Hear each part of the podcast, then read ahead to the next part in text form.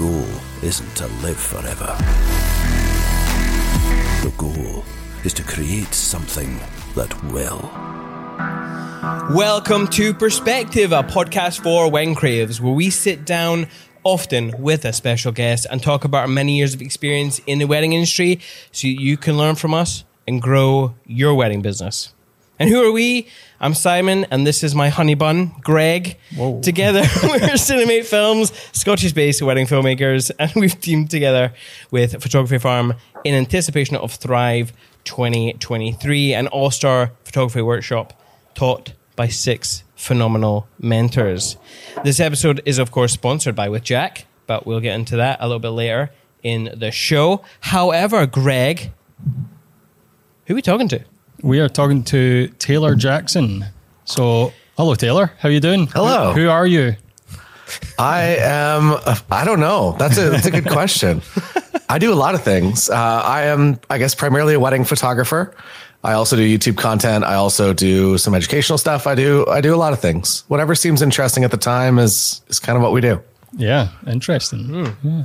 So, What the hell are you doing here? I, I don't know. It's morning here. Just woke up. Just woke up.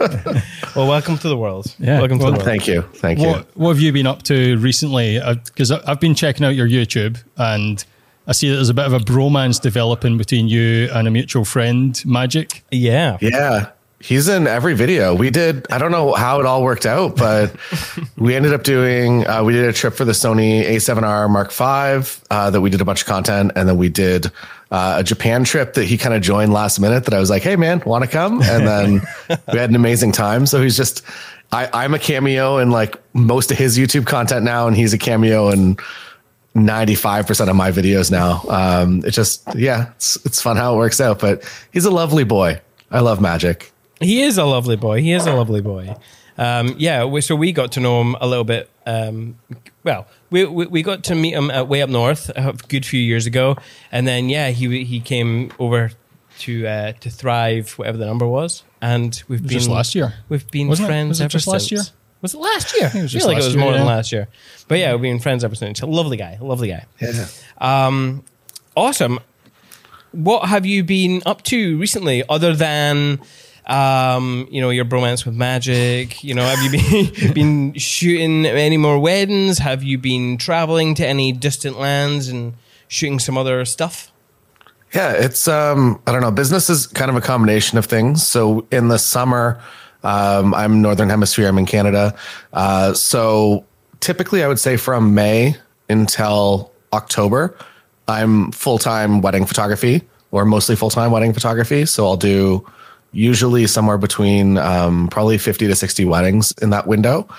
Uh, so a lot of doubles and triples. And then I will book off from typically like the second week of November up until uh, usually kind of end of April, maybe early May, and uh, just do travel and YouTube content. So that's kind of my balance. It's kind of like two very specific seasons. Um, I will take weddings if they seem interesting through the winter. Uh, we just did a wedding in Cabo a couple weeks ago, and um, I did a wedding with my friend uh, Liam a couple days ago as well. Um, but yeah, for the most part, it's uh, weird content man through the winter, and then uh, summer is wedding photography.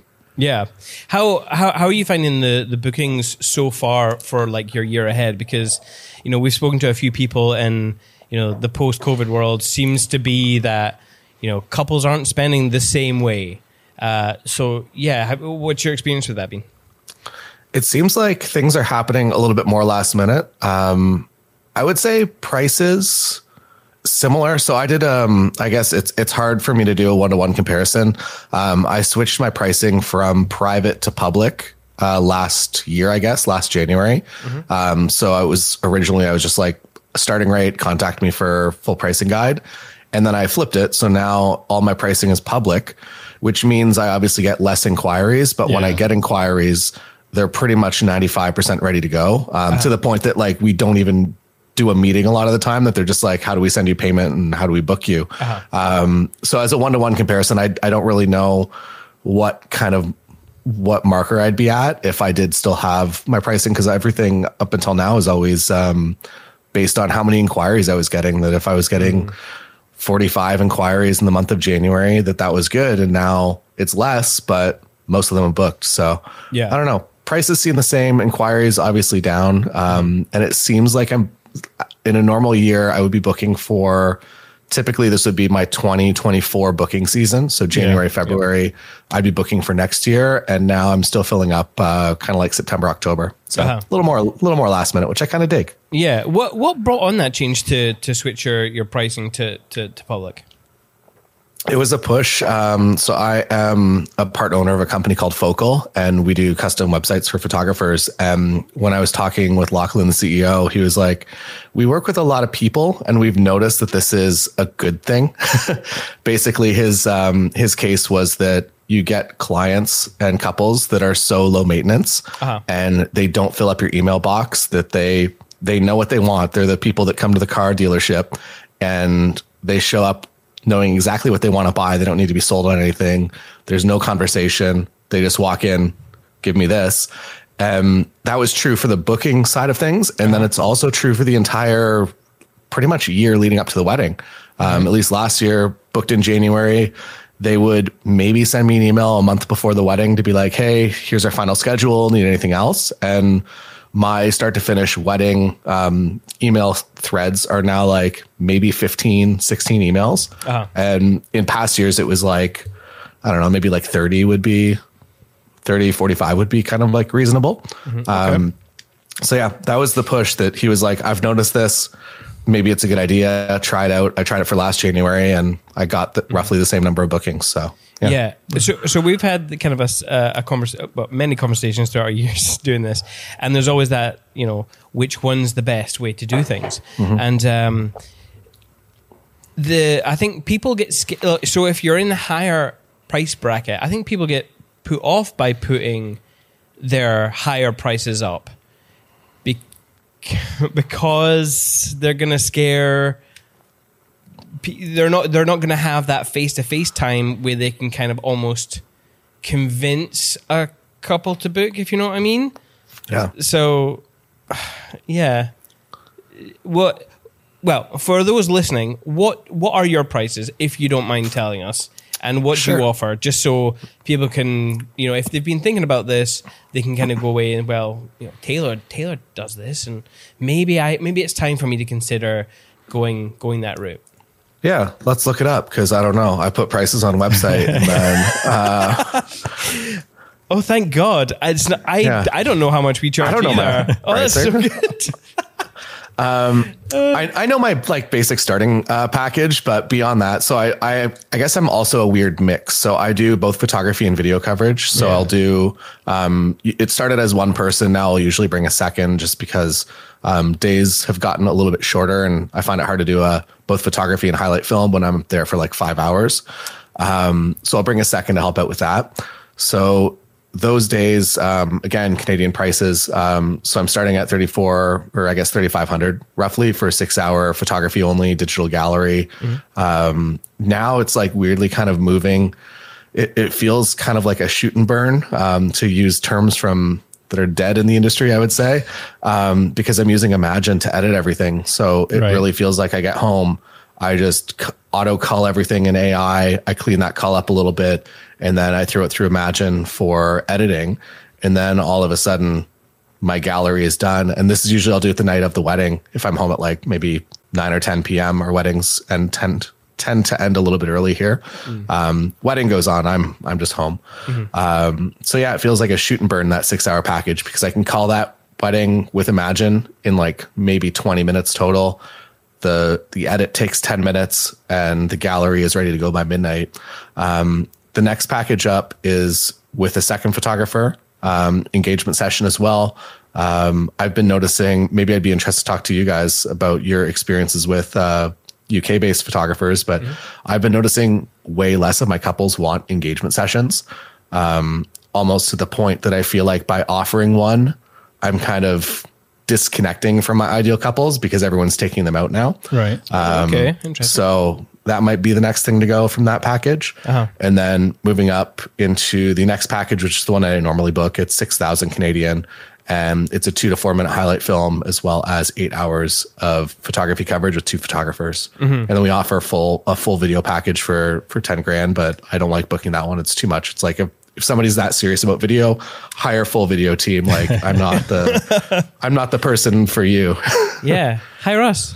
Yeah. Well, si- since we're talking about that, um, I- I noticed on your website, and this this might be old news. It probably is. It's going to certainly certainly be old news to you. But I didn't realize that you were one of the first photographers to offer the what we now call the hybrid style of Yeah.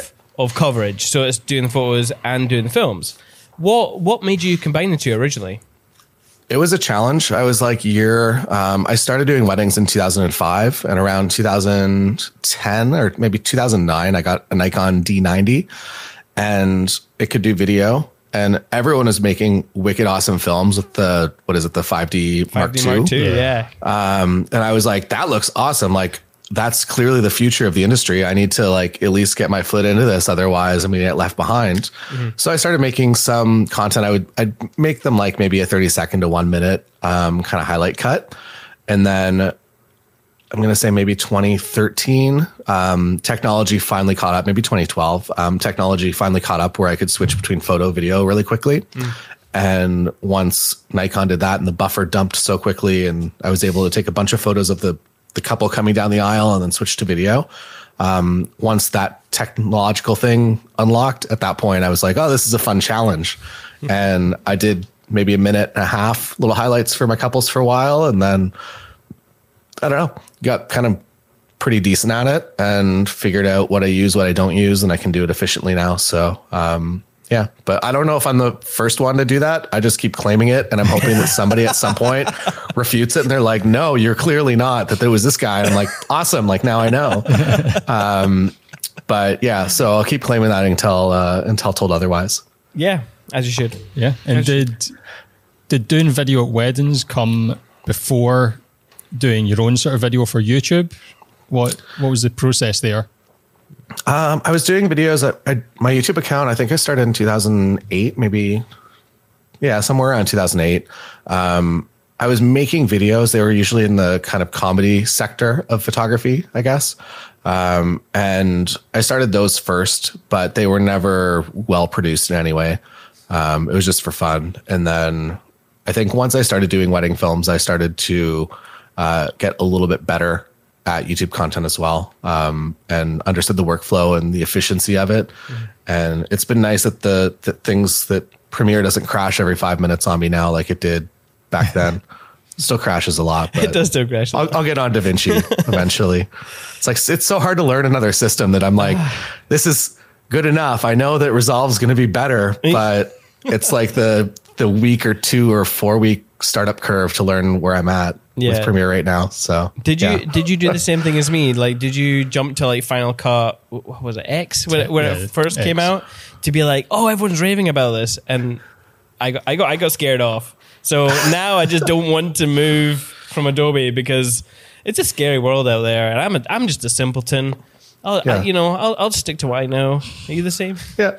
Um, yeah, I think there's um, there's like a marketing term that f- to convince someone to jump from your product, it has to be like 80% better, or I don't know what the official percentage is, but I, I feel that with that. And it's like, I know that it's better, but it's, is it 30% better? I don't know. And I don't know. When you're so busy, it's so hard to introduce a change like that when what you're using is kind of good enough. And Yeah. yeah. So I'll, I'll look back on this in like 10 years and be like, you idiot, you should have switched right now. But Could have saved so much time. um, so we're going to talk about your talk at Thrive and how that's all around sort of income streams and stuff. But obviously, YouTube's probably one of your income streams now. Was there a point in time where you switched from doing those comedy videos and thought, right, this could actually be something that drives revenue? Yeah, it was. Um, I did an online course, I think, in 2014, 2015. And that was actually the first time that I did a behind the scenes wedding day, and it was part of that course. And I, I didn't upload those. Those were the videos that really kind of people found super helpful on YouTube. Um, I had never uploaded one until maybe 2017, 2018. And then I put one of those behind the scenes wedding days up online and it was super popular. Uh, and I realized maybe at that point that this was something that was missing from the industry. And yeah, I think around that time I realized that like ad revenue wouldn't do it. So I'm like, okay, I got to be the guy that sells presets and I got to sell more online courses um, in order to make it uh, at least worth the time that I'm investing into making YouTube content. Mm-hmm. Um, so that was kind of that that strategy there, and it's kind of as much time and effort as you want to put into it, as much uh, money will come from it. So it's kind of all at your discretion that if you want it to be a main income stream, you could. Um, I always want to be a wedding photographer first that also creates education. Um, I feel like there's a weird switch that happens if I stop booking weddings and I continue teaching in the wedding yeah. space. For some reason, I'm just so disconnected from it. Um, so I always want to be primarily a wedding photographer. Um, mm-hmm. Maybe that means that I do um, like 40 weddings next year rather than the 60 or whatever that I've been doing. But um, yeah, I don't yeah. know. There's it's it's fun. Yeah, I mean your your YouTube career is is, is certainly. I mean, you've you've got five hundred ninety eight thousand subscribers uh, as of researching for this podcast. So you you certainly made a name for yourself as a YouTuber, as someone who educates. Um, obviously, when when I'm looking at all your stuff, um, a lot of business, a, a, lot of like your presets and your educational courses are behind the paywall on your website. But I do love the fact that you still produce videos like um, free two and a half hour wedding photography tutorial behind the scenes at 10 full wedding days.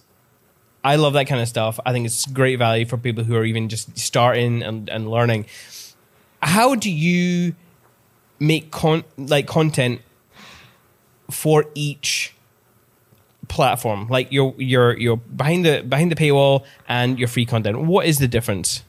Yeah it started as um, or i guess it still is. So i do all the the actual wedding day stuff the photography education.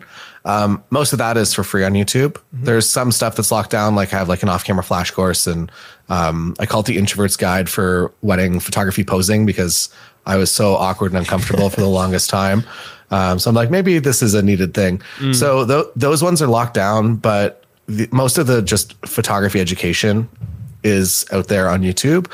And then all of the business stuff is uh, what the course's website is for the most part, um, as well as like downloads, like contracts and um, templates for welcome guides and that type of thing. Yeah, there's a whole bunch of stuff on there. So if if any of you listeners haven't checked out Taylor Jackson stuff, definitely go and check out because there is a wealth of education, free and paid for. Uh, it's definitely worth a look for yeah. sure. For sure. Is, is there anything that you've learned yourself from sharing this content with people, like through the process of making these videos and coming up with ideas? Is there anything that you've learned? Yeah, a ton. Um, because you have to really think about why you do things. Uh, that a lot of uh, I don't know about you guys, but I feel like I could go to a wedding day and I could almost be on that when you're driving on the highway and you're like, how did I get to the destination? I have no idea. Um, I, I, feel like I could do that at a wedding day. I'm obviously like intentional to be present. And when you do photo video coverage at the same time, you have to be very present. Um, but most of my decisions for the most part happen kind of in the background. And then when you go and you have to talk about it and you have to teach why you did things at that point, you understand why you do things on a entirely different level. So it's um it's been an interesting bunch of years uh, to really learn and to watch myself on video and be like, why did I do that? I have no idea. Yeah. Um, and to kind of reverse engineer why you did things is is kind of cool. Yeah. Yeah. Because I wonder, as creatives out there, um, do you do you, like for the people listening? Do you ever just like show up at when a wedding, do your stuff, and then go home and just you, do you ever like contemplate why you do certain things, the decisions that you make? Because I very rarely do. I'm not gonna lie, Greg. Yeah, I'm not not to scare you or anything, but I probably should spend more time doing that this year. It's it's definitely a good process. Like as Taylor says, he's learned a lot from reviewing why he does things. Like it's probably something that most creatives should do on a mm. regular basis in their business. Yeah, yeah. Take up some yoga, meditate. Go over your life decisions. Sorry. Uh, um, Taylor, one of your uh, videos on your website mentions that you, um, uh, sorry, not you, that wedding photography is like an inverted nine till five. Um, I when when when I heard that, I was not not surprised, but I think many of us out there are just so worked to the bone. Um, and you seem to produce so much content. How do you manage your time so well? And do you have any advice for people who are struggling? Uh, uh, like, because some of us, uh, probably certainly last year, probably got to the line, the line, or even crossed the line into, you know, burnout. And we're going to be speaking to Sam Docker on the podcast about this. That's his topic of Thrive. So let's not get too deep. But what's your experience with that been? It's um yeah, it's definitely hard. So I do uh I do so much. I feel like it's so ridiculous the amount that I do that I have to hire people. Cool. Um so I have an editor that does all my video content um or most of it at least and then I have uh up until last year I was using a service that did all my photo editing. Uh so they would cull everything and they would edit everything. Um this year it's almost as fast for me to just do it um with AI help that it, it, existed last year. It was pretty good, but now it's like really, really good. um, so that's kind of, I guess, uh, my workflow is that I just hire somebody if I know it's going to be something that takes a lot of time, or if it's something that I don't want to do. I don't want to do my bookkeeping. I don't want to put together my taxes, so I can hire somebody that's better at it than me. Um, and then focus on the fun stuff or focus on the stuff that actually makes you money. That if rather than spending a bunch of hours every month on bookkeeping, I can invest that time either into enjoying my life or put it back into marketing time where mm-hmm. I create assets to connect with my ideal couples and to actually book more work. Yeah, for sure. What would you say to people who are like, um, I really want to use other people's services to like edit or stuff like that, but I also like the sound of the money not leaving my bank account. Because I know there's people out there, I know you you're you're driving right now, you're listening, going, "Shit, that's me." Fuck, and I but I do need help. Taylor, tell them how to improve their lives.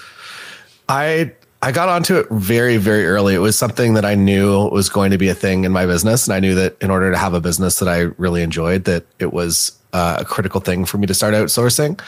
Um, I would say, depending on if you're in the photo or the video stream, photography is pretty easy to outsource. Uh, that especially with like AI tools now, it can get you 95% of the way to what your final gallery will be very quickly. Mm-hmm. Video on the other side is a lot more, um, I, f- I feel like a lot more of you goes into it in the edit. So yeah. if you're hiring somebody, uh, yes, you can use one of the web services and they'll probably do a pretty good job. Um, but if you can train someone, I've found that to be a little bit better. Um, to also editors burn out after a little bit because I don't know, you're just staring at wedding footage all the time and they get sick of it. Photo editors, especially. Um, so train someone, try to not let them work for 55 different wedding video teams because they will just get burnt out and not want to work for anyone. Yeah. Um, give them i think a variety of work is also key that um, tyler the guy that works with me that yes he does weddings but also he does a bunch of youtube content and just kind of interesting stuff sometimes he's in the videos um, so i think it keeps it a little a little mix of interesting rather than just like here's 55 wedding videos that i need done this year. Um, that does not seem fun. But that, yeah, that does not seem fun. Oh my god! like I'm, just, I'm, just, I'm just waiting for the time that AI gets good enough that we can just chuck video content and sound, and it'll just be like, boop, there you go. Yeah, but that is what ten. I'm gonna, I'm gonna put, I'm gonna put a bet, a pizza bet, where if I'm right, you buy me a pizza. And if I'm wrong, Who, me or well, Taylor? It'll, it'll, be Taylor. You do. You can buy me a pizza. Who's right. taking them up in this bet? I'm gonna. I'm gonna say ten years for AI to get good enough to produce good wedding films. Okay, is, is that I think crazy? it'll be sooner. I is think that, it'll be sooner. You think it's going to be sooner? How yeah. soon? Yeah, pizza. I'm not putting. I'm just going over under. I'm no, going under. Ah, that's Taylor. What about you? What's your bet? I know a lot of companies that are already working on it. Um, they're more in the social space, I would say, mm-hmm. but that's all going to trickle down because you're looking for the same moments. You're looking for the happy moments and people smiling and looking their most flattering of the day. Um, I'm going to say it's going to be I'm gonna I'm gonna say two years for a really terrible version that will just lay all the the it'll essentially call your footage for you. Yeah. Yeah. It'll throw it all in the timeline and be like, here's probably what you want, but it's still like 15 minutes of footage that you're gonna have to put into a five minute edit. Yeah. Um, and then after it can do that, well, I'm going to say it'll be another year or 2 Um, but I suspect that people are for sure maybe not working on it in the wedding space, but working on it on the sense of uh, how do we take that phone dump of all this footage from your year and actually make you something beautiful and cinematic rather than just like the iPhone, uh, like the Apple, like here's your dinners over the years. Yeah. Enjoy this wicked slideshow. Um, it's going to be better and audio is going to be better and color correction and everything. That's probably going to be first to go. I would say color correction and audio is going to be the first AI. Yeah, for yeah, definitely, definitely. Uh, guy, I don't know if you remember this, and uh, oh shit, we've lost the we've lost the logo, Greg, on the TV. God, stupid TV. Uh, there we go. Where are we? Oh, we're, yeah, we're in perspective. Uh, I don't know if you remember this. It was maybe about five years ago. We were driving from a wedding, and I remember that time we were trying to d- we were developing an audio recorder, right? I had this idea of uh, like software that you could just chuck all your footage in and it would analyze the footage and the sound and it would be able to just cut the rest out. I think that's going to be the first step. Yeah, I really, that, I really do. Like Taylor just said. But Have you guys used the uh, Adobe AI podcast software yet? yes, I actually, so I, I seem to have just, I, I popped onto it when it was like pretty new. Like no one was talking about it. And I thought I was like, it's like when you discover a band and you're like, I'm not going to tell anyone about this band. I'm just going to keep them for myself. Well, you told gonna- me. I told I told you, but uh, honestly, um, what what a game changer! Because although we do mic the Bride, uh, you know, with a little, you know, dictaphone type device, a Sony, um, it wasn't the greatest sound. But now I can just use the groom's mic and just chuck the Yeah. bride stuff in there, and it is fucking good. I'm not gonna lie, yeah, it's very good. As long as long as they have your voice, because it, um, from what I've noticed, is that it merges your voice with an AI voice. That's how it's so good. yes, Um, and 80% of the people I use it on, it has a similar voice. And then some of them, like it, it doesn't have my voice. It has my voice like 10 years ago. it's very strange. So I, it, it feels like I like face tuned my voice to make myself sound younger. Yeah. Um, but it's just because it didn't have the AI voice to layer that was exactly my voice. Or if you're like a little bit raspier on a day, um, it'll just like remove that in a weird way where you sound like an 18 year old. Um, again. So yeah, I don't yeah, know. yeah, it's true. it's not perfect yet. There's definitely some digital artifacts that you can hear. and- Oh, yeah, definitely. but I, I it's good enough. I, I I love it when it's just like um, it thinks someone's talking, but there's no one talking, and it just puts words into spaces, and you're like, "What the fuck is that?" oh god, it sounds terrible and a little bit frightening. I'm not, I'm not gonna lie. Um, also, it doesn't handle the Scottish accent very well. Ooh. I don't I don't know if that's just me. It might just be you know the, I'm, it's I, this just is it's having to process too much because I, I really do use it when it gets you know difficult to hear. Yeah. Um, but yeah. Anyway, since since we were talking about uh, time saving um, methods, uh, our pal Ashley, um, she's doing the oh fuck, what's it called? Pomodoro. Pomodoro, the Pomodoro technique. Have you heard about the Pomodoro technique? It's an old technique. Everyone knows. No. But ju- right, so this is no God. Everyone knows about you, Taylor. Come on, where are you? Where are you? Been? Wow. I could look it up right now and pretend that I knew, but no, I don't know.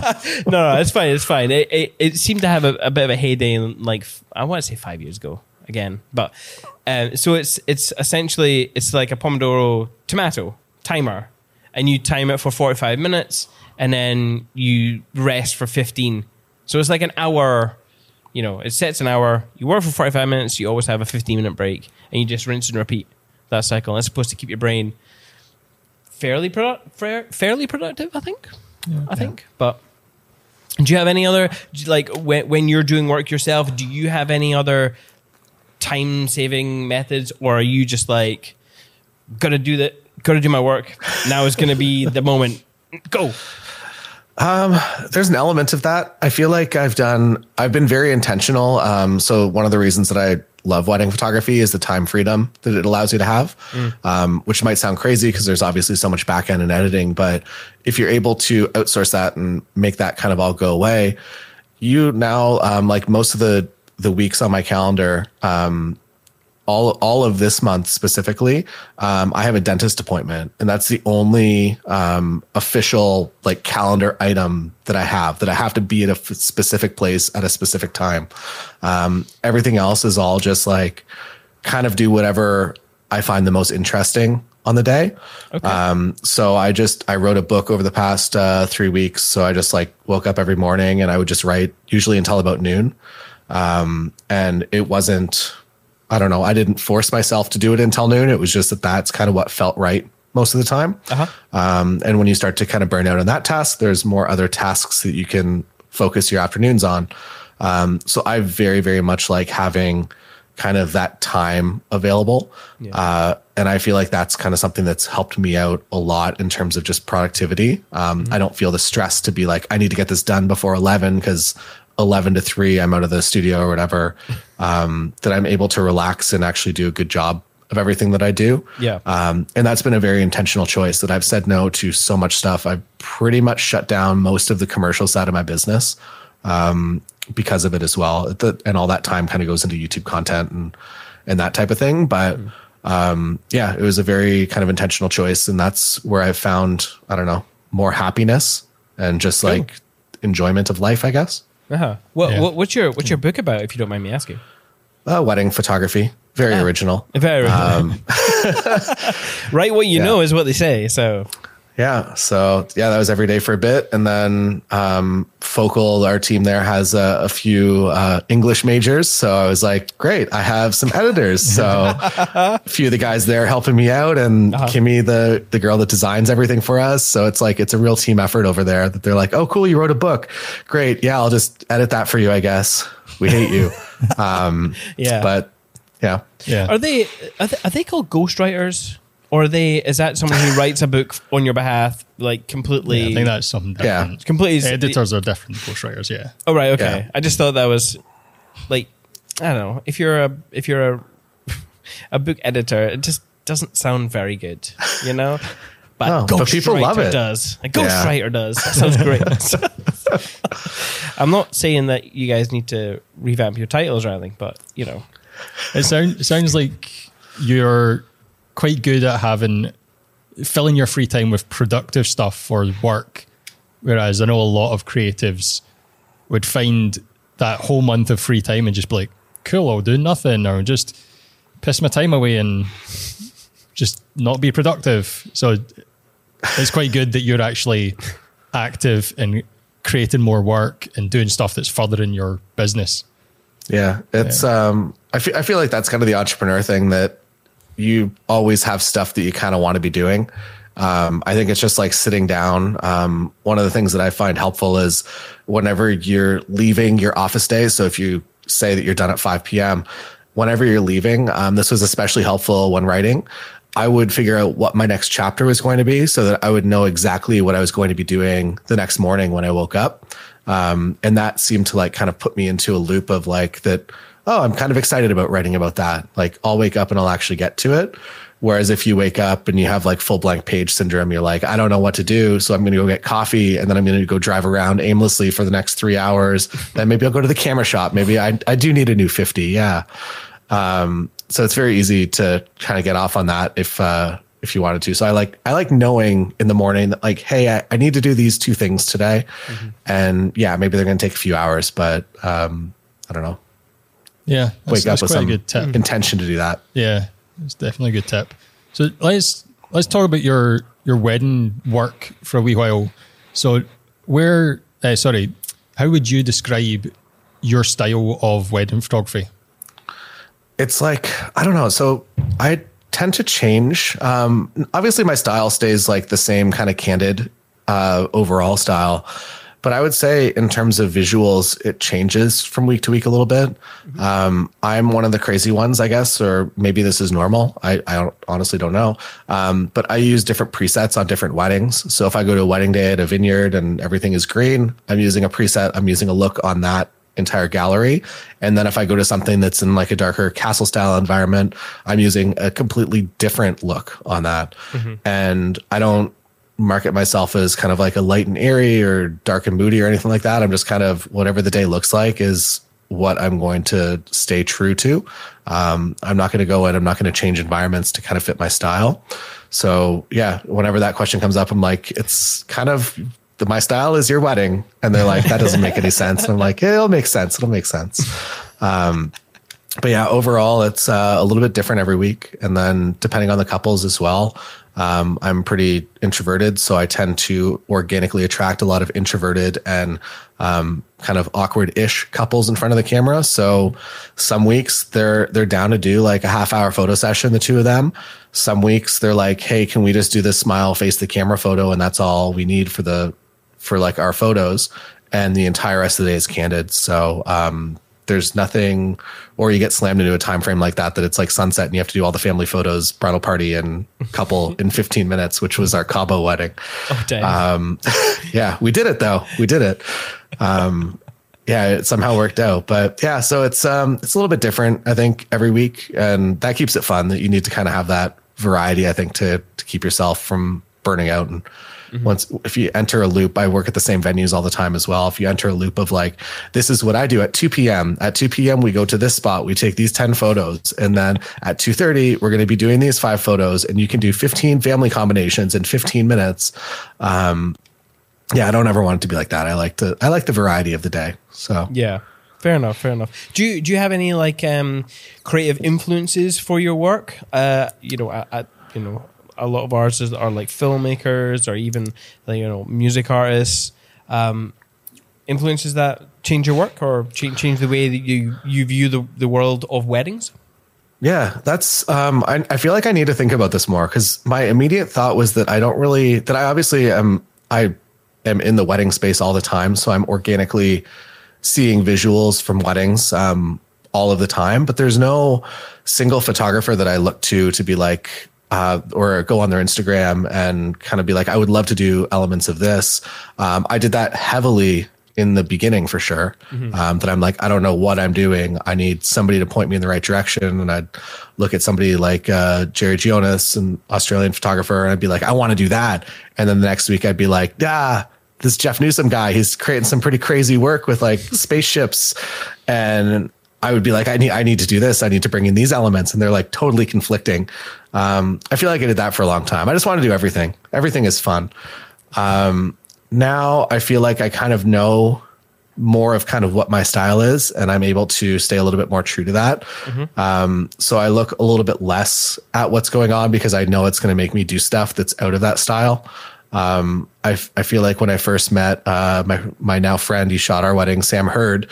Um, when I first came across his stuff, I'm like, yes, I do need to use prisms for everything. and then I realized that it wasn't. It's not. It's not for me. Um, that you can create cool stuff, and Sam does incredible work with that, and just like weird magician stuff that you, you don't know how the image came together.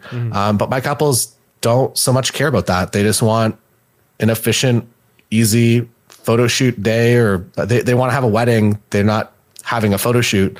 Um, they want to have the wedding first and then where where do the photos fit into that 10 15 minutes here and there um, is more their style and they just want they want to look good and they want the day to appear as it is so um, they're not after me for that like heavy creativity like they would be for someone for sam Yeah. Yeah, yeah.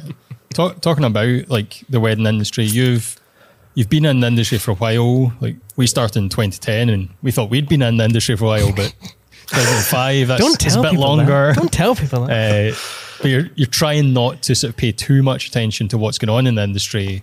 But obviously, being in the educator sphere as well, you must have to pay some attention to it. So, what's your thoughts on the sort of photography industry just now? I would say everyone is so good now. Um, it's almost overwhelming.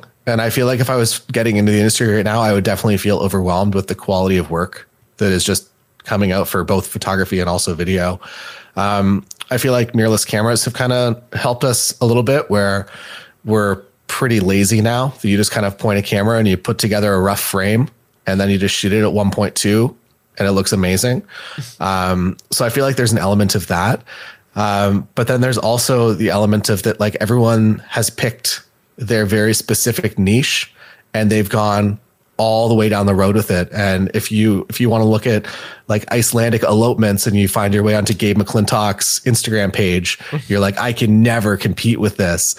And I feel like it's it's overwhelming. So um, maybe if I can give advice to to anyone listening, um, is to pick the kind of the bits and pieces from from those Instagram profiles that you like and know that year one, year two, you're not going to have access to those locations and you're not going to have access to that wardrobe or um, the venues. So pick the bits and pieces you have control over, and if if that's the posing, work with that. Work within kind of what you have, and try a bunch of different stuff. And whatever seems to connect the best with you, um, keep doing that. Whatever whatever you enjoy, kind of creating. Um, continue down that road. I would say.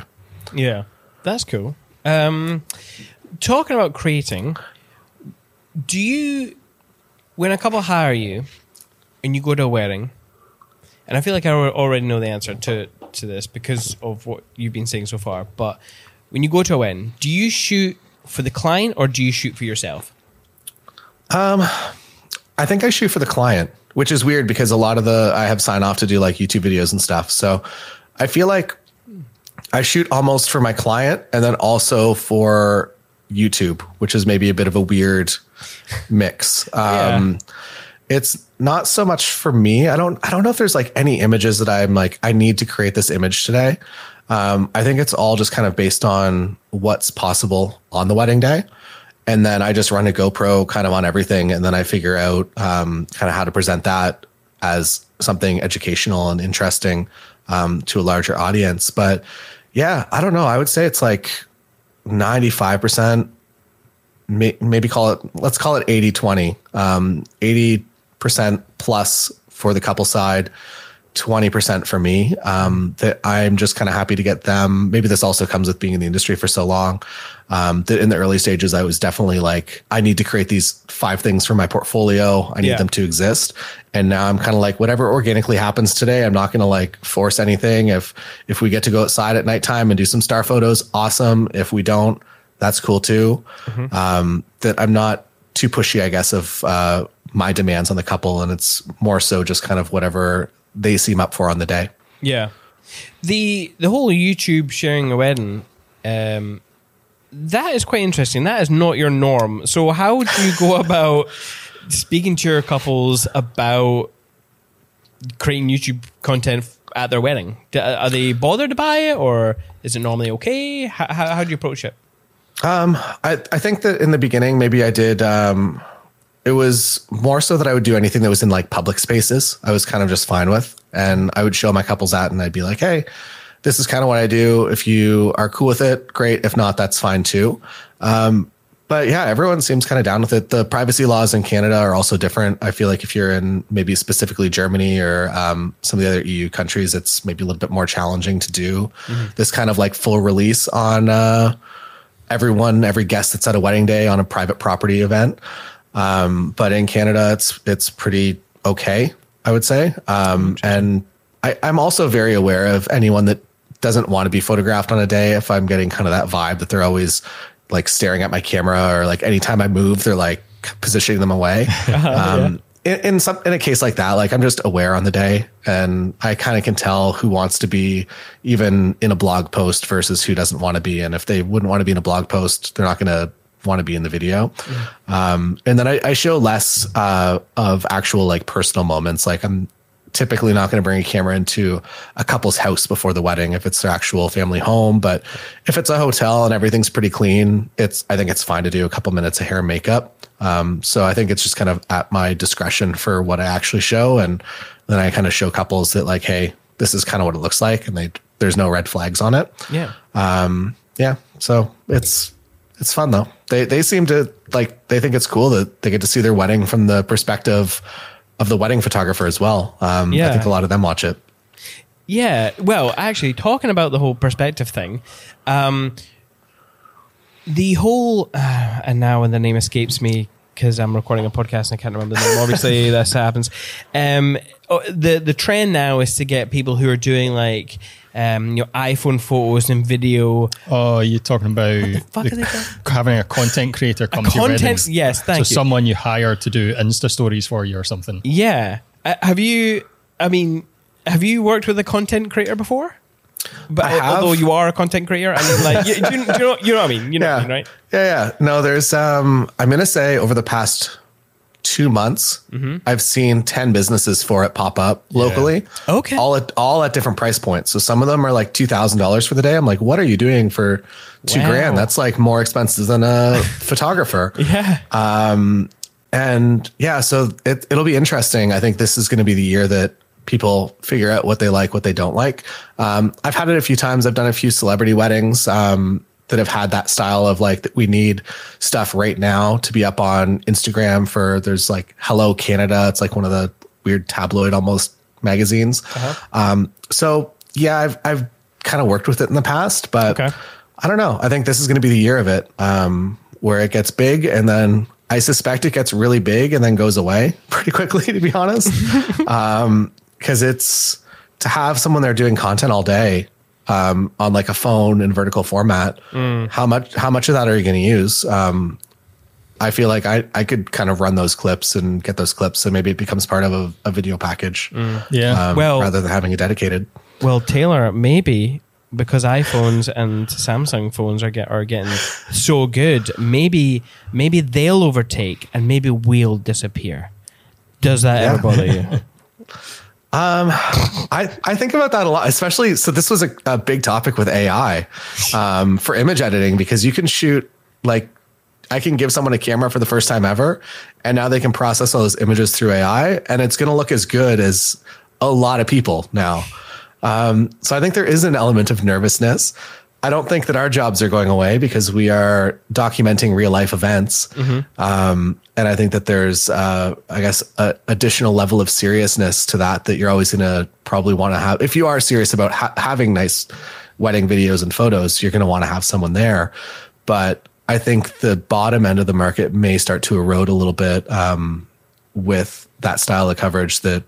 I don't know. I've seen some iPhone videos and it's like the gimmick that this video was shot on an iPhone and it's like, you know what? It looks pretty good. It's the wrong tool for the job, but Yeah. you did it. yeah, the the one that comes to mind is um, oh shit. Was it Wait and Reverie? Was it Wait and Reverie when the iPhone 12 came out? Maybe. No, And- theirs was years ago. Was it? Was it even further back? way back. Oh god! but yeah, they, they obviously had the phone on a gimbal, and they made this very, very cinematic film.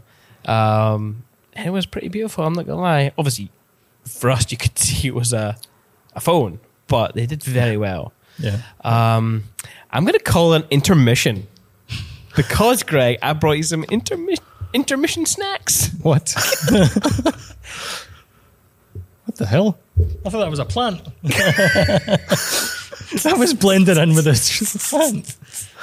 Thank you. So these are mon- these are munch too that I left in the fridge. They were supposed to be for my lunch, but my my wife's ill, so I, I, I didn't come in. So We'll, we'll bring you some at Thrive, I guess. uh, I'm very Thank you. I'm very Appreciate sorry. it. I'm sure they'll still be fine then. I'm sure I'm sure we can bring Taylor something a bit better than what are these munch twos? What are these? Are they garden peas? I didn't check. Why didn't I check? I, I don't know. Because, well, we've asked people on the podcast for certain for certain likes that they have. Rebecca, obviously, Coke Zero. yeah. Lily Red. I mean, I really do want to bring her a bowl of pasta, but that's too much. That'd be too much. I'll need to. I'll need to try and remember what what Lily was. Can you remember? Just pasta. Pasta. Yes. And um, now, Taylor, you're getting nice healthy vegetables. That's that's okay. That that sounds nice. It does. Okay. Okay. And uh, I'm. I'm I'm actually I'm really calling the intermission because I have a beer of can. Uh, I've got a beer of can here, and uh, what's wrong with me today? I don't know. And I'm just going to open this. Okay, I didn't want that coming up in the audio. Thank you, Taylor. like a little ASMR uh, Yeah, I'm the tune. Oh, multi-sensory experience for Quick, Greg, send my audio to the right and yours to the left, and we'll just munch and turn people on quietly.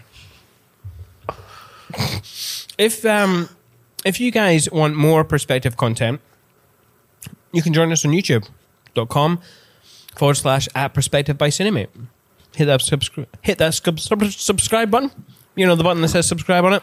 Don't listen to my voice, and you, you can join us. And while you're there, I mean, I'm sure you're already subscribed to Taylor, um, but if not, hit subscribe there because he's got some good content, and he's a funny man. Um, let's move on, shall we? Taylor, thank you for being thank you for bearing with us. I seem to have lost the power of speech right now. Your talk is titled "Creating Multiple Income Streams." What do you think creatives think of when they hear income streams in a world full of passive income strategies and Bitcoin? Everyone wants to get rich quick. They really Um, do. I think there's an element of that, and I think that that's just because it's been kind of taken. Um, maybe income streams is one of those terms that has been taken by people that make content of that style. Um, yeah, I don't know. There's there's a get rich quick element, but I feel like it's the correct way to kind of structure a business, um, especially as we noticed over the past couple of years. Uh, when at least in Canada, our weddings went pretty much to zero in 2020. And it was very nice to have a commercial side of my business and also a YouTube side of my business. And um, a few, I still have stock photography from forever ago. And it was very nice to know that even if I couldn't shoot weddings for the foreseeable future, that at least I could put more time into those other aspects of my business and kind of capitalize on the opportunities. It's like you see that, okay, we can't go out in real life. That means everyone's going online. So there is such a high demand for online content creation in that time. So it's kind of all about just being variable and mobile enough to to be able to switch gears if required, um, or if something catastrophic happens like that, that you have other options, um, or simply if you just burn out of one thing and you just don't feel like doing it anymore. If you if you're like this is the last the last season i'm going to do 20 30 weddings after this i'm going to do 10 a year and you're going to have to find a way to make that work for your business especially if you have a family Yeah, for Yeah. sure, for sure. Uh, are, are you investing in Bitcoin?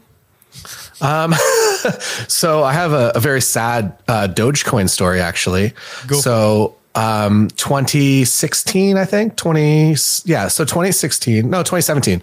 Um, my wife and I got married in 2017 in December, and this was like just kind of in one of those huge surges, and Dogecoin came out, and I was like, ha, ha, that's funny. So I bought, I think, two thousand dollars worth of it in 2017, but then I sold it in March of that next year because we were going on our honeymoon. And I was like, ah, that two grand would be nice.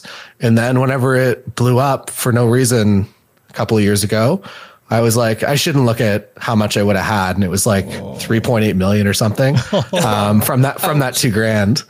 Um, but no, I've been, I've been somewhat invested in um, specifically Ethereum for a while.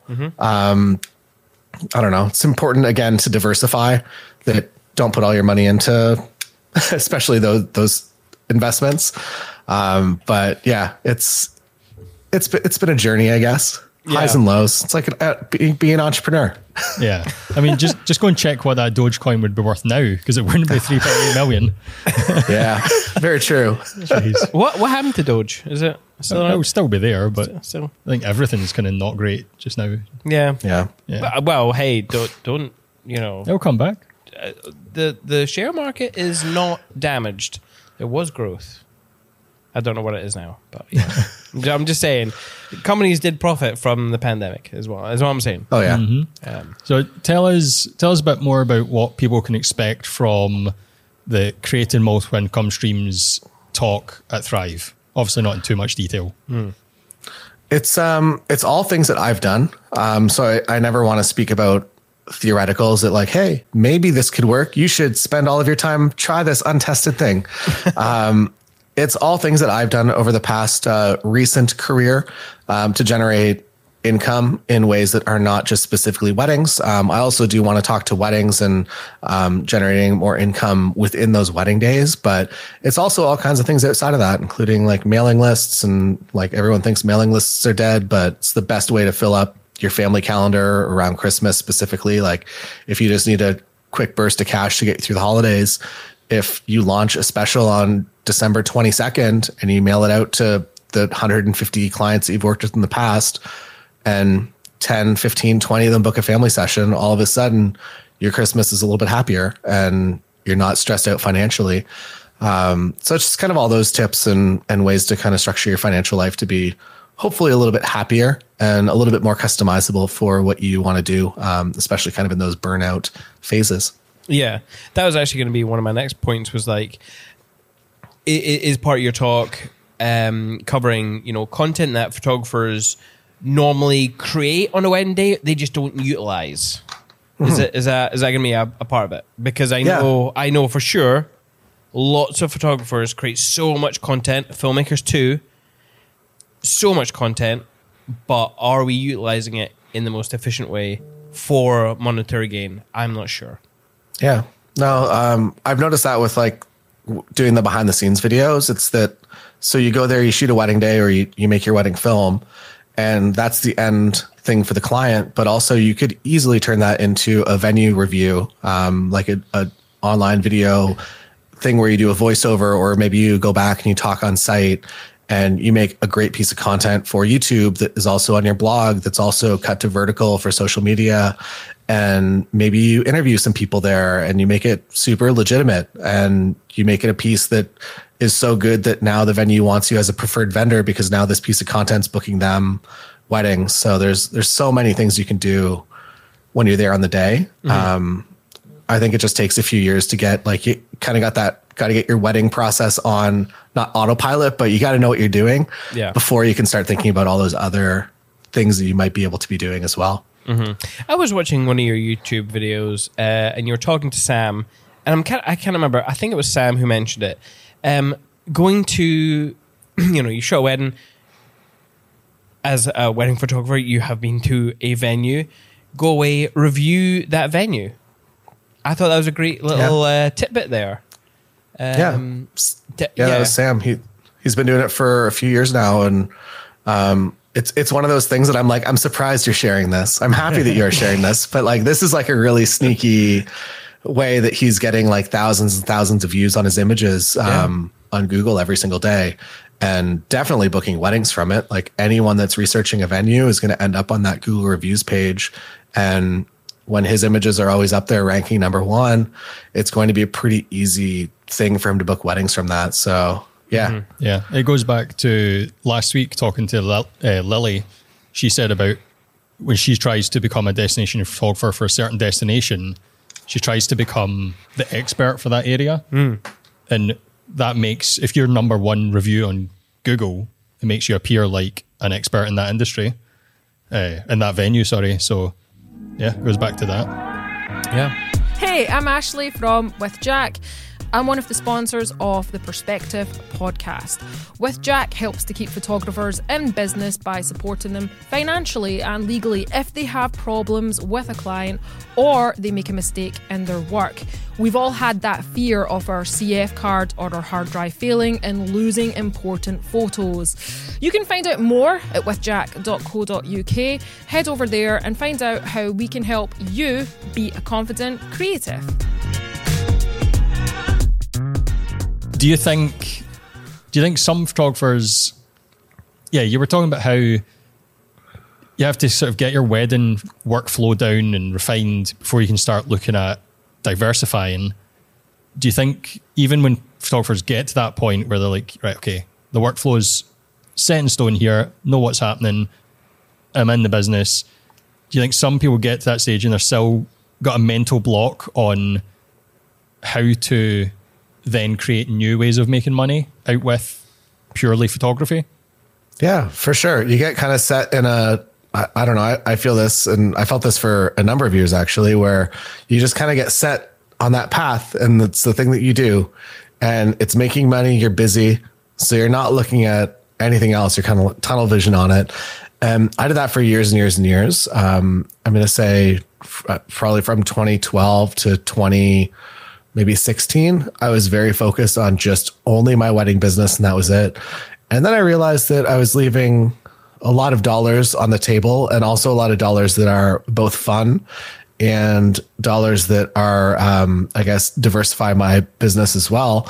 Um, so I think that was kind of what motivated me. Um, it was also that I kind of almost need to see an example um, a lot of the time, or especially at that time, of what I wanted to do before I was able to go out and do it. So I wasn't just I wasn't going to take a risk on a thing that I thought was a good idea if someone else hasn't already kind of gone down that path. Mm-hmm. And I think that was another key for me was to see what other people are doing in other places and see how I could kind of implement something similar to what I do here in my local area. Yeah. Okay it was quite interesting that you said about kind of the tunnel vision idea. Let's help those who maybe have tunnel vision a little bit out. What income streams should photographers and filmmakers consider implementing into their business? And are they easy enough to create? And like how I know people are going to be like, well, how, how easy, how passive how passive is this income going to be? I, would love to be putting prints out and people buy my prints and I make money and not do anything, which is the dream. But um, yeah, and obviously not to give too much of your talk away, Taylor. But could you maybe give people out there a few examples? Yeah, it's I would say whatever seems the most interesting and or the most attainable to you right now. Um, obviously, the easy one for wedding photographers is family photography. Start that email list, and rather than getting like it's it's so hard for us to get that one time multi thousand dollar sale to just say goodbye to that client and never see them again seems very weird. You've already built the trust. They've already booked you. Like they will come back when they have a kid for some family photos. So to keep in touch with them and to build that audience, um, I think is very important. Um, to have an email list that you can just, when you need to make money, that you're able to send send out to them and you're able to generate revenue on demand like that. Um, that you can run a special or an offer. I think that is a key. Um, the other thing I think um, maybe to speak to one of the things that I did that I don't think is necessarily, I think it still exists in the video side, but I think it's going to die pretty quickly in the photography side is stock photography. Um, I feel like AI is going to really dominate that space really quickly. And while I still am making um, like maybe two or three hundred dollars a month in that space for a portfolio that I set up in actually like 20, 2004 through 2008, um, that I'm still generating. That is the most passive of the income, but I don't think that that's uh, that that really exists anymore. And I think that that's um, if I think for stock video, I think that that's still viable. Um, so if you're making video, you're able to still generate revenue from that. Mm-hmm. Um, but I feel like for the photography side of things, it might be slowly disappearing. So it might be time to focus on on other things. Um, you kind of briefly mentioned prints there that it would be beautiful to have this like ongoing print business. yeah. um, I've tried and it does not work for me nearly as well as I want it to in my brain. Yeah. Um, it worked well enough, but it was never kind of like a, it could never have been my full time business. When we wanted to make trips break even. So we would book a trip, we would go to do something cool that we wanted to do, and we would come home and we'd actually run a gallery show of images that we captured on there or on that trip. And we would also make kind of a little promotional video for it or maybe a full episode for a YouTube show. So we'd be like, want to go to New Zealand, never been. How do we finance this? No company is going to give us money to go and just do this cool thing. So if we go, we film a piece of content, and then we come back and we have a gallery show and we show off the images and we sell the images that we um, that we took on this.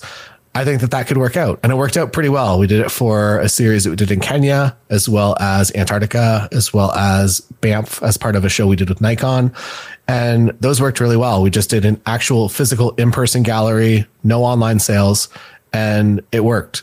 Um, so that was another random way that we found to finance vacations. We obviously weren't profiting massively off of this, but we were recouping a lot of the cost that we spent on fun stuff. So that's cool. That's another weird income stream. But then when it came to selling online, I could never really.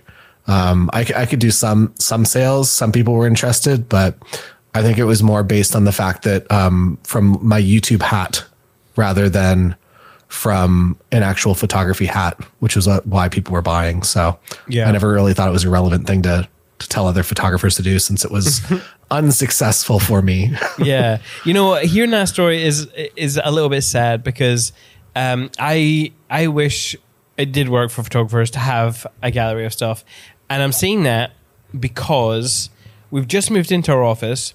Our walls are white and they're bare, which is fine, but I have tried to go onto photographers' websites and and buy prints. Now we have bought some prints, haven't we, Greg? Who, who we have. bought? We bought from Andrew Ray, Yeah, friend Andrew. Who else did we buy? Nirav Patel. Nirav Patel. Is it only that other one from Cola that we bought? Yes. Yeah, who we don't actually know the photographer personally. We don't.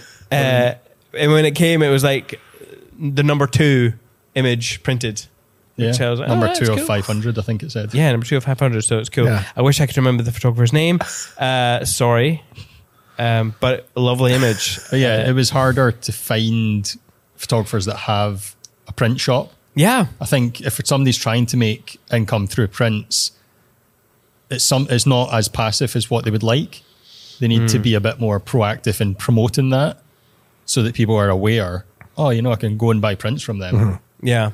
So it's it's something that I'm sure you can make money from, but you need to put the effort in there to promote it. Yeah, and I so I had to Yeah. go and I I had to go on Instagram and directly contact some of our some of our pals for images and um yeah, still haven't heard back from them because obviously you know it's they're I don't know where that raw file is. yeah, exactly. exactly exactly uh yeah yeah I, I really thought that was funny um All right.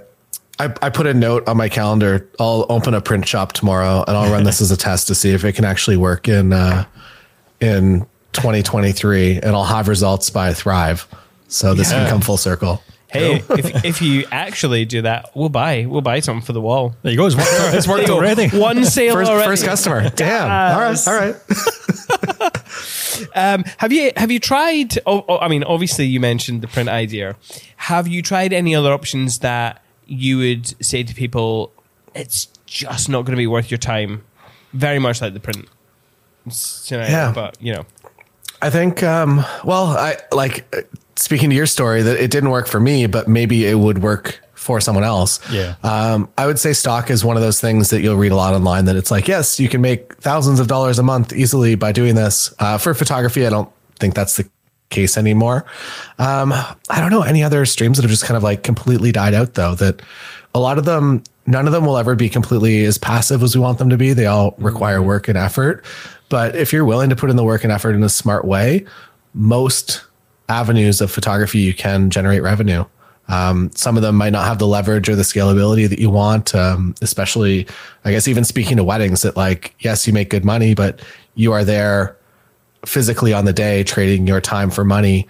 Um, it's not like you're hiring, well, I guess if you're hiring someone out and you have a studio with 25 different shooters and everyone's out doing a different wedding, maybe there's the leverage there. Um, but yeah, the more time and effort you put into these avenues, I feel like most, most are viable Yeah. it's just figuring out a way to do them correctly and I guess smart for your area. That if you live in the middle of nowhere, it's very challenging to be a hyper focused niche photographer. That if you are in a town of 500 people, you got to be the town photographer. You got to you got to do everything. Um, rather than just focusing specifically on your black and white portraiture of dogs or whatever it might be. But big city, you can make that black and white dog portrait business work. you, I, I bet, I bet people do and have. Well done, well done. Um, I want to move away from your talk subject just a little bit because if people want to learn more, buy your tickets to Thrive. There are still tickets left. Come say hello to Taylor, say hello to us, talk to people, network, have fun, drink, dance, be merry.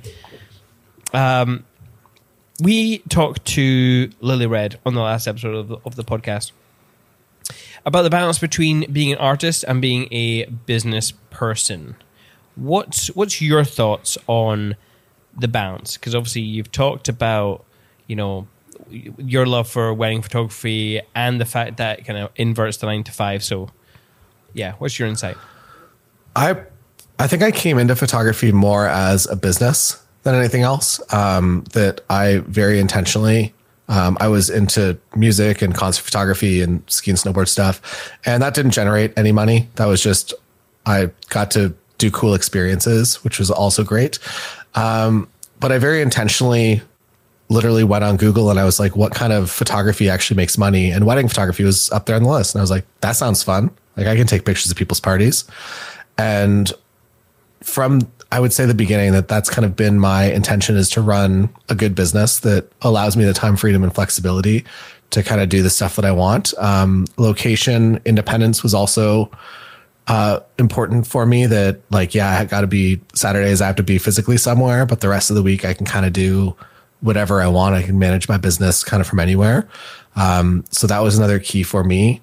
Um, so yeah, it was very heavily on the business side of things um, rather than the art side of things. I think that you have to be an artist on some level, um, but I would hesitate to call myself that, whether that's imposter syndrome or whether that's um, that I'm just kind of more of a business owner. Um, I don't know what it is, but uh, yeah, definitely, definitely more on the business side of things. Um, and maybe that's where the efficiency on the wedding day and everything comes from as well. Yeah. Yeah, definitely. And not shooting for myself, I guess. yeah. It's, Yeah. fu- it's funny that you mentioned starting off and not earning money because that's exactly what happened to us. We're doing cool stuff with like music and stuff, but we were like, man, bands don't have money. They just do not have money. So, yeah. Yeah. We moved into the one industry that we were absolutely fucking petrified of. and we just got over that really quickly, I think. But yeah. Yeah. yeah. Yeah. You learn everything in music though. Like you learn how to capture low light, fast movement, like decisive moments in Yeah. and it's like you go to a wedding day and it's like, oh, you just like set up this thing and it's like during the daytime. Wow. this is easy. Yeah. C- come on t- t- to the big window, to the big window, please. I, I got to get a shot of this. Yeah. Do you have any advice for people who sort of they're trying to get that balance of the free time? So obviously you've mentioned a couple of things that you've implemented recently in terms of putting your pricing online so that it cuts down your admin work and using a bit of AI. Do you have any other advice for people to sort of free up some time but still keep that creative touch to their work that they want? Yeah, I think it's um, very much hiring someone or at least kind of partnering with someone that wants to do the stuff that maybe you don't want to do. Um, I would say that's a key for me. And it's been kind of a key for the past bunch of years in terms of uh, things that I'm probably going to be doing over the next year um, with kind of the new AI advancements. It's now I would say that that part of things is very easy, but there's still kind of this, uh, I guess, more workflow on my end where it used to be I'd come home from a wedding day, I would send the cards off and like that it would just be done.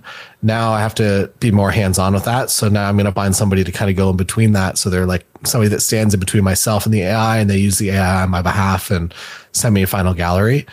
Um, so I think it's all about small tweaks like that. And it's not something that you can just be like year one into business and be like, this is exactly how I'm going to operate everything and exactly how I'm going to be the most efficient photographer and make the most money. It's just small pieces that you can put into place over a long period of time. Um, you figure out what you don't like to do and you can outsource that or find a better way to do it.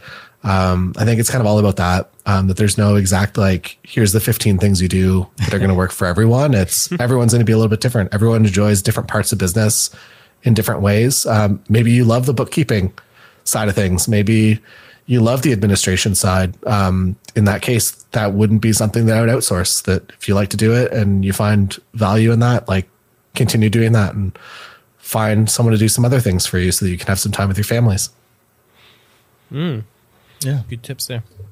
I feel like as a duo, we've kind of outsourced different tasks to each other. We have. It's it's worked out actually. I do all the well. admin and talking to the accountant and stuff, whereas Simon does all the editing. Yeah, it's Yeah. it's it's a good partnership for sure. The Yeah. the yin and yang, the yin and yang.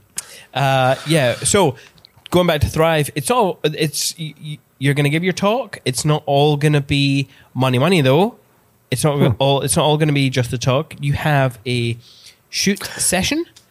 I actually said it right for once. Um, what can people expect to learn during that session with you? I think we just go for a walk and my thing, um, I, I don't know, like in terms of posing and it's, it's the more fluid you can kind of make it, the better. Um, so I really do try to just kind of go for a walk with my couples and see what's working on that day and how to use elements that you're not going in to scout the scene that it's kind of whatever appears on the day and whatever appears and works with lighting. Um, I think it's all about just kind of figuring out how to make those elements work um, in an actual real life shoot. The difference will be that I would say 90% of my couples are like pretty uncomfortable in front of the camera. And they're usually, when we first meet, they're like, yeah, we don't love the idea of having our picture taken. Um, I feel like this is a much more intentional that we're going out to shoot, and I know that the people are going to be comfortable in front of the camera. So there's a little bit of a cheat code um, that I normally wouldn't have. So I'm going to talk a little bit about what I would do in situations with people that just aren't comfortable, that maybe don't know how to pose themselves super well. Um, and yeah, kind of walk through my process for posing for introverts, I guess. cool. Cool. Yeah. So let's let's talk about camera gear for a quick minute. So through watching your YouTube videos, you seem to have used every camera under the sun. so what's in your camera kit bag for weddings for 2023? Oh, for 2023, um, it's going to be a mix. It's always it's um, I'm I was on Nikon from 2005 until 2020, and I'm so excited to see whatever they do because the Z9 is incredible but it's like a full size gigantic camera body that shoots 8K and a bunch of other things I don't need. So whatever is going to trickle down from that, they haven't released anything in um, over a year now, um, or I guess any major releases in over a year. So I'm very interested if that tech comes into a smaller camera body. I don't know if I'll go back Nikon, but it will become a player.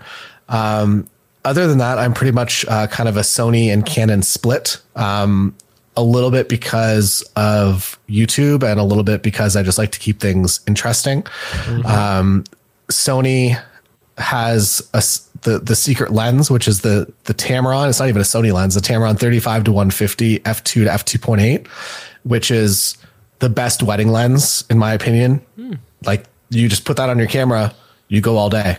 Um, it's the best ceremony lens for sure. Um, but all other parts of the wedding day. It's just an incredible lens, but you have it doesn't exist for Canon or Nikon. So if you want to shoot that lens, you got to shoot a Sony camera.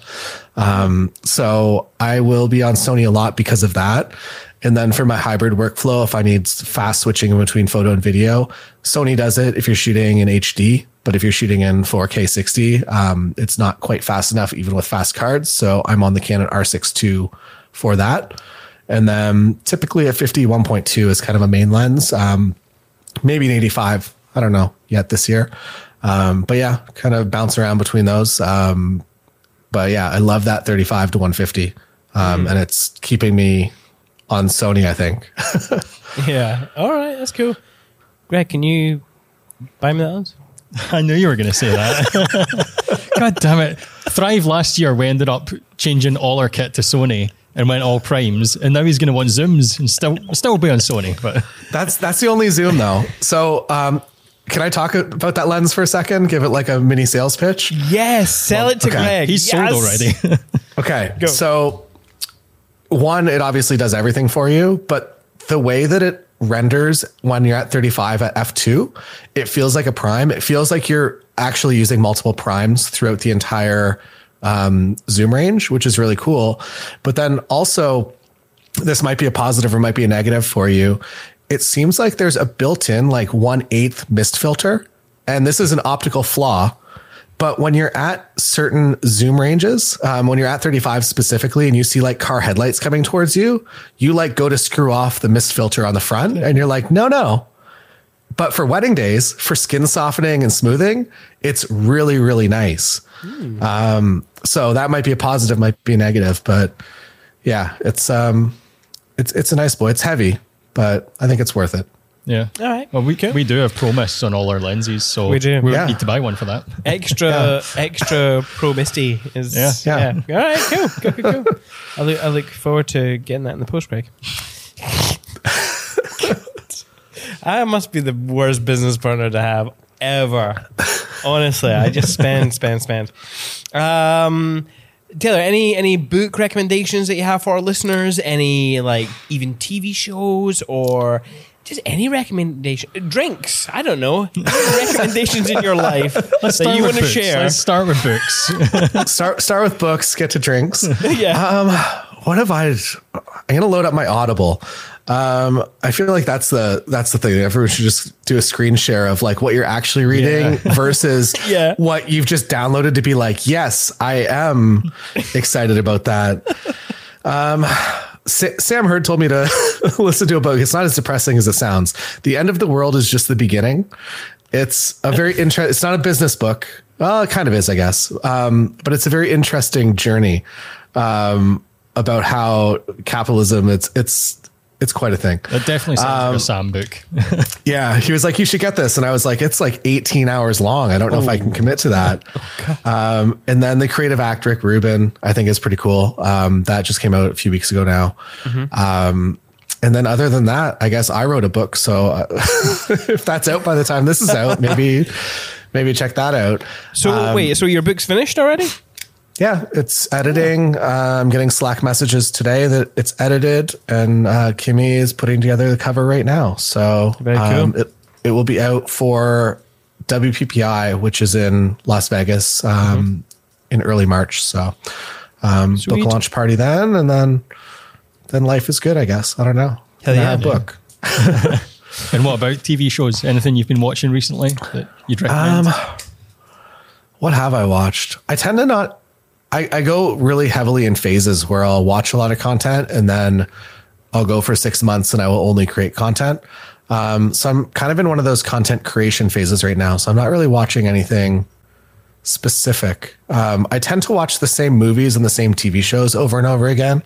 Um, Parts Unknown with Anthony Bourdain. I feel like I've watched probably um, the entire discography of that like 15 times. It's always just like on in the second room. It's- It Yeah. feels like because I work alone. So it's like, oh, at least I got like Anthony Bourdain in the other room hanging out doing cool shit. Um, so I tend to over like rewatch that over and over again. And then uh, I'm still very obsessed with Japan. So I will watch uh, Lost in Translation a lot as well. That's another nice movie just to kind of like Oh, yeah. have on that you can come in and out of and that you don't really have to sit there and watch the entire thing. Mm-hmm. So yeah. Cool. Yeah. What are you watching, Greg? we just finished Happy Valley, the UK Happy show. Valley. It's a Oh, British yes. sort of BBC police show, but it's actually pretty good. So normally I tend to ignore these shows because I'm like, "Ah, there's loads of them. They're not great. The American TV shows are much better, but this one's pretty good. All right. It Okay. was very well, very well done. Yeah. Yeah. Very cool. I'm just um, still trying to catch up from the the Last of Us, but um, yeah, I'm still on episode three. I'm I'm behind everyone by quite by quite a bit. By quite a bit. Uh, yeah. Do you want to ask the final question on the sheet, Greg? I'll let you have it. Go on. I'll get out. Uh, the angle's on you now. Go. I thought that was the outro already. Don't be Uh, silly. No, the last question that we like to sort of ask people is sort of obviously you've given a lot of free content through sort of your YouTube channel and some educational stuff, but what's one piece of advice you would tell somebody just new to the industry today? in the wedding space, I think it's important to always be building your portfolio um, in the direction that you want it to exist. So if you want to do destinations, figure out how to start creating that destination looking portfolio as fast as possible. And the faster you can do it, even if it's on your own dime, the faster it's going to organically start coming to you in terms of paid work. Um, that's, I think, that goes for any industry within photography that you're in, I think, as well. Um, but specifically for the wedding space, because so much of it, and so much of the look and feel of your portfolio is dictated by what other couples have put together for their wedding days, that you need to be a little bit hands on with what you want your, especially your initial portfolio to look like. If if you want everybody wearing Converse, you get that in your portfolio now, um, because that organically it might come to you, but it probably won't, and your portfolio is going to look different than what you want it to. And when you're in control of it, you get your ideal couples in faster, which speeds up that first like two or three years of wedding work when you're working for non-ideal couples and your life is a nightmare. Um, and then you start connecting with the people that actually that you're not a button pusher, you're now an artist and that they want you there. And they didn't just hire a photographer or a video creator. They hired you specifically because they want to hang out with you and they'll tell their friends about you and they'll hype you up and you make way better work and it's just way more fun and a much happier life. So yeah. Yeah, Definitely a good piece of advice. definitely for sure. That's awesome. Well, Taylor, thank you very much for joining us on this episode of Perspective. Um, Thanks for having me. Where can people find you online? Uh, YouTube's probably the easiest spot. I'm Taylor Jackson photo on there, or if you type in Taylor Jackson weddings on YouTube, you will come across it. Um, otherwise, Instagram.com slash Taylor Jackson as well. And where can people find you in real life? In real life. I will be. I will be at Thrive. Um, yeah, I'll be at Thrive. Uh, I'll be at. Uh, I think they're. I don't. I don't know what else is coming. up. I feel like I'm just traveling for the next like two months. So maybe just look me up on Instagram and see where I'll be at if you don't happen to live in the UK and you're listening to this. Yeah. um, I'll probably be around. you will be around. Cool. Uh, and people can find us at cinematefilms.co.uk on Instagram and Facebook at uh, forward slash cinematefilms. Join us on YouTube as well, youtube.com forward slash at perspective by Cinemate. And you can uh, get this podcast and see all of our beautiful faces. Isn't that what you want? Yes, it is. Absolutely. Yes, it is. This episode has been brought to you by Photography Farm. Get ready for the two day all star wedding photography workshop taught by six phenomenal mentors. The 20th and 21st of March in Brighton, the 23rd, the 24th of March in Glasgow. Six incredible speakers, shoot sessions so you can see your heroes in action. Lunch and snacks provided. It's held in a two cool boutique hotels. Uh, you get a goodie bag as well, and you get to hang out with your industry peers for two whole days. Come and buy your tickets. It's going to be a good time. If you love this episode, hit that subscribe button at the YouTube. And uh, you can get this podcast wherever you get your podcasts for free. We hope to see you in the next episode. However, In the meantime, enjoy your Thrive.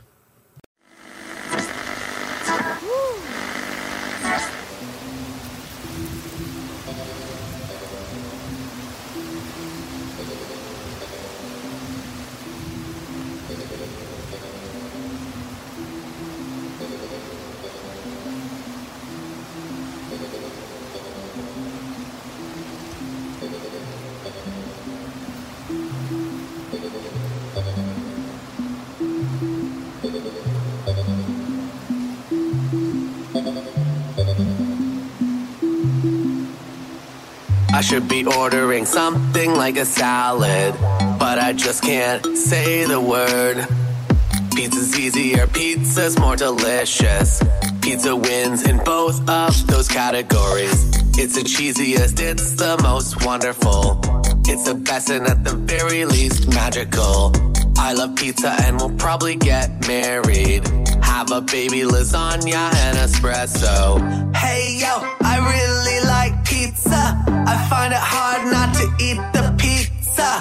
Hey yo, I really like pizza. I find it hard not to eat the pizza. The doctor says he'll refer me to a diet coach. Apparently, you're supposed to eat some greens. I take the number but never follow up with them because they wanna kill my pizza dreams. Don't kill my pizza dreams, yo. I don't wanna kill you and your dreams, yo. So don't kill my pizza dreams, yo. Uh, something cappuccino. Kappa, kappa, kappa, cappuccino. Kappa, kappa, kappa, cappuccino. Kappa, kappa, kappa, cappuccino. Cappuccino, cappuccino. I find it hard to not eat the pizza. I find it hard to not eat the pizza. I find it hard to not eat the pizza. I find it hard to not eat the pizza. As you know, pizza is delicious. I'm excited to eat some more. It's my goal to try all the flavors from Napoli to NYC. Hey yo, I really like pizza. I find it hard not to eat the pizza. Hey yo, I really like pizza. I find it hard not to eat the pizza. Post a picture, I got pizza lust. Post a picture, I got pizza lust. Chicago style, Sicilian. Post a style, I got pizza lust. Hey yo, I really like pizza. I find it hard not to eat the pizza. Hey yo, I really like pizza. I find it hard not to eat the pizza. I love it so much, I'll wait in line. It's like the theme park ride you get to eat. I love it so much, I'll wait in line. It's like the theme park ride you get to eat. Hey yo, I really like pizza. Hey yo, I really like pizza.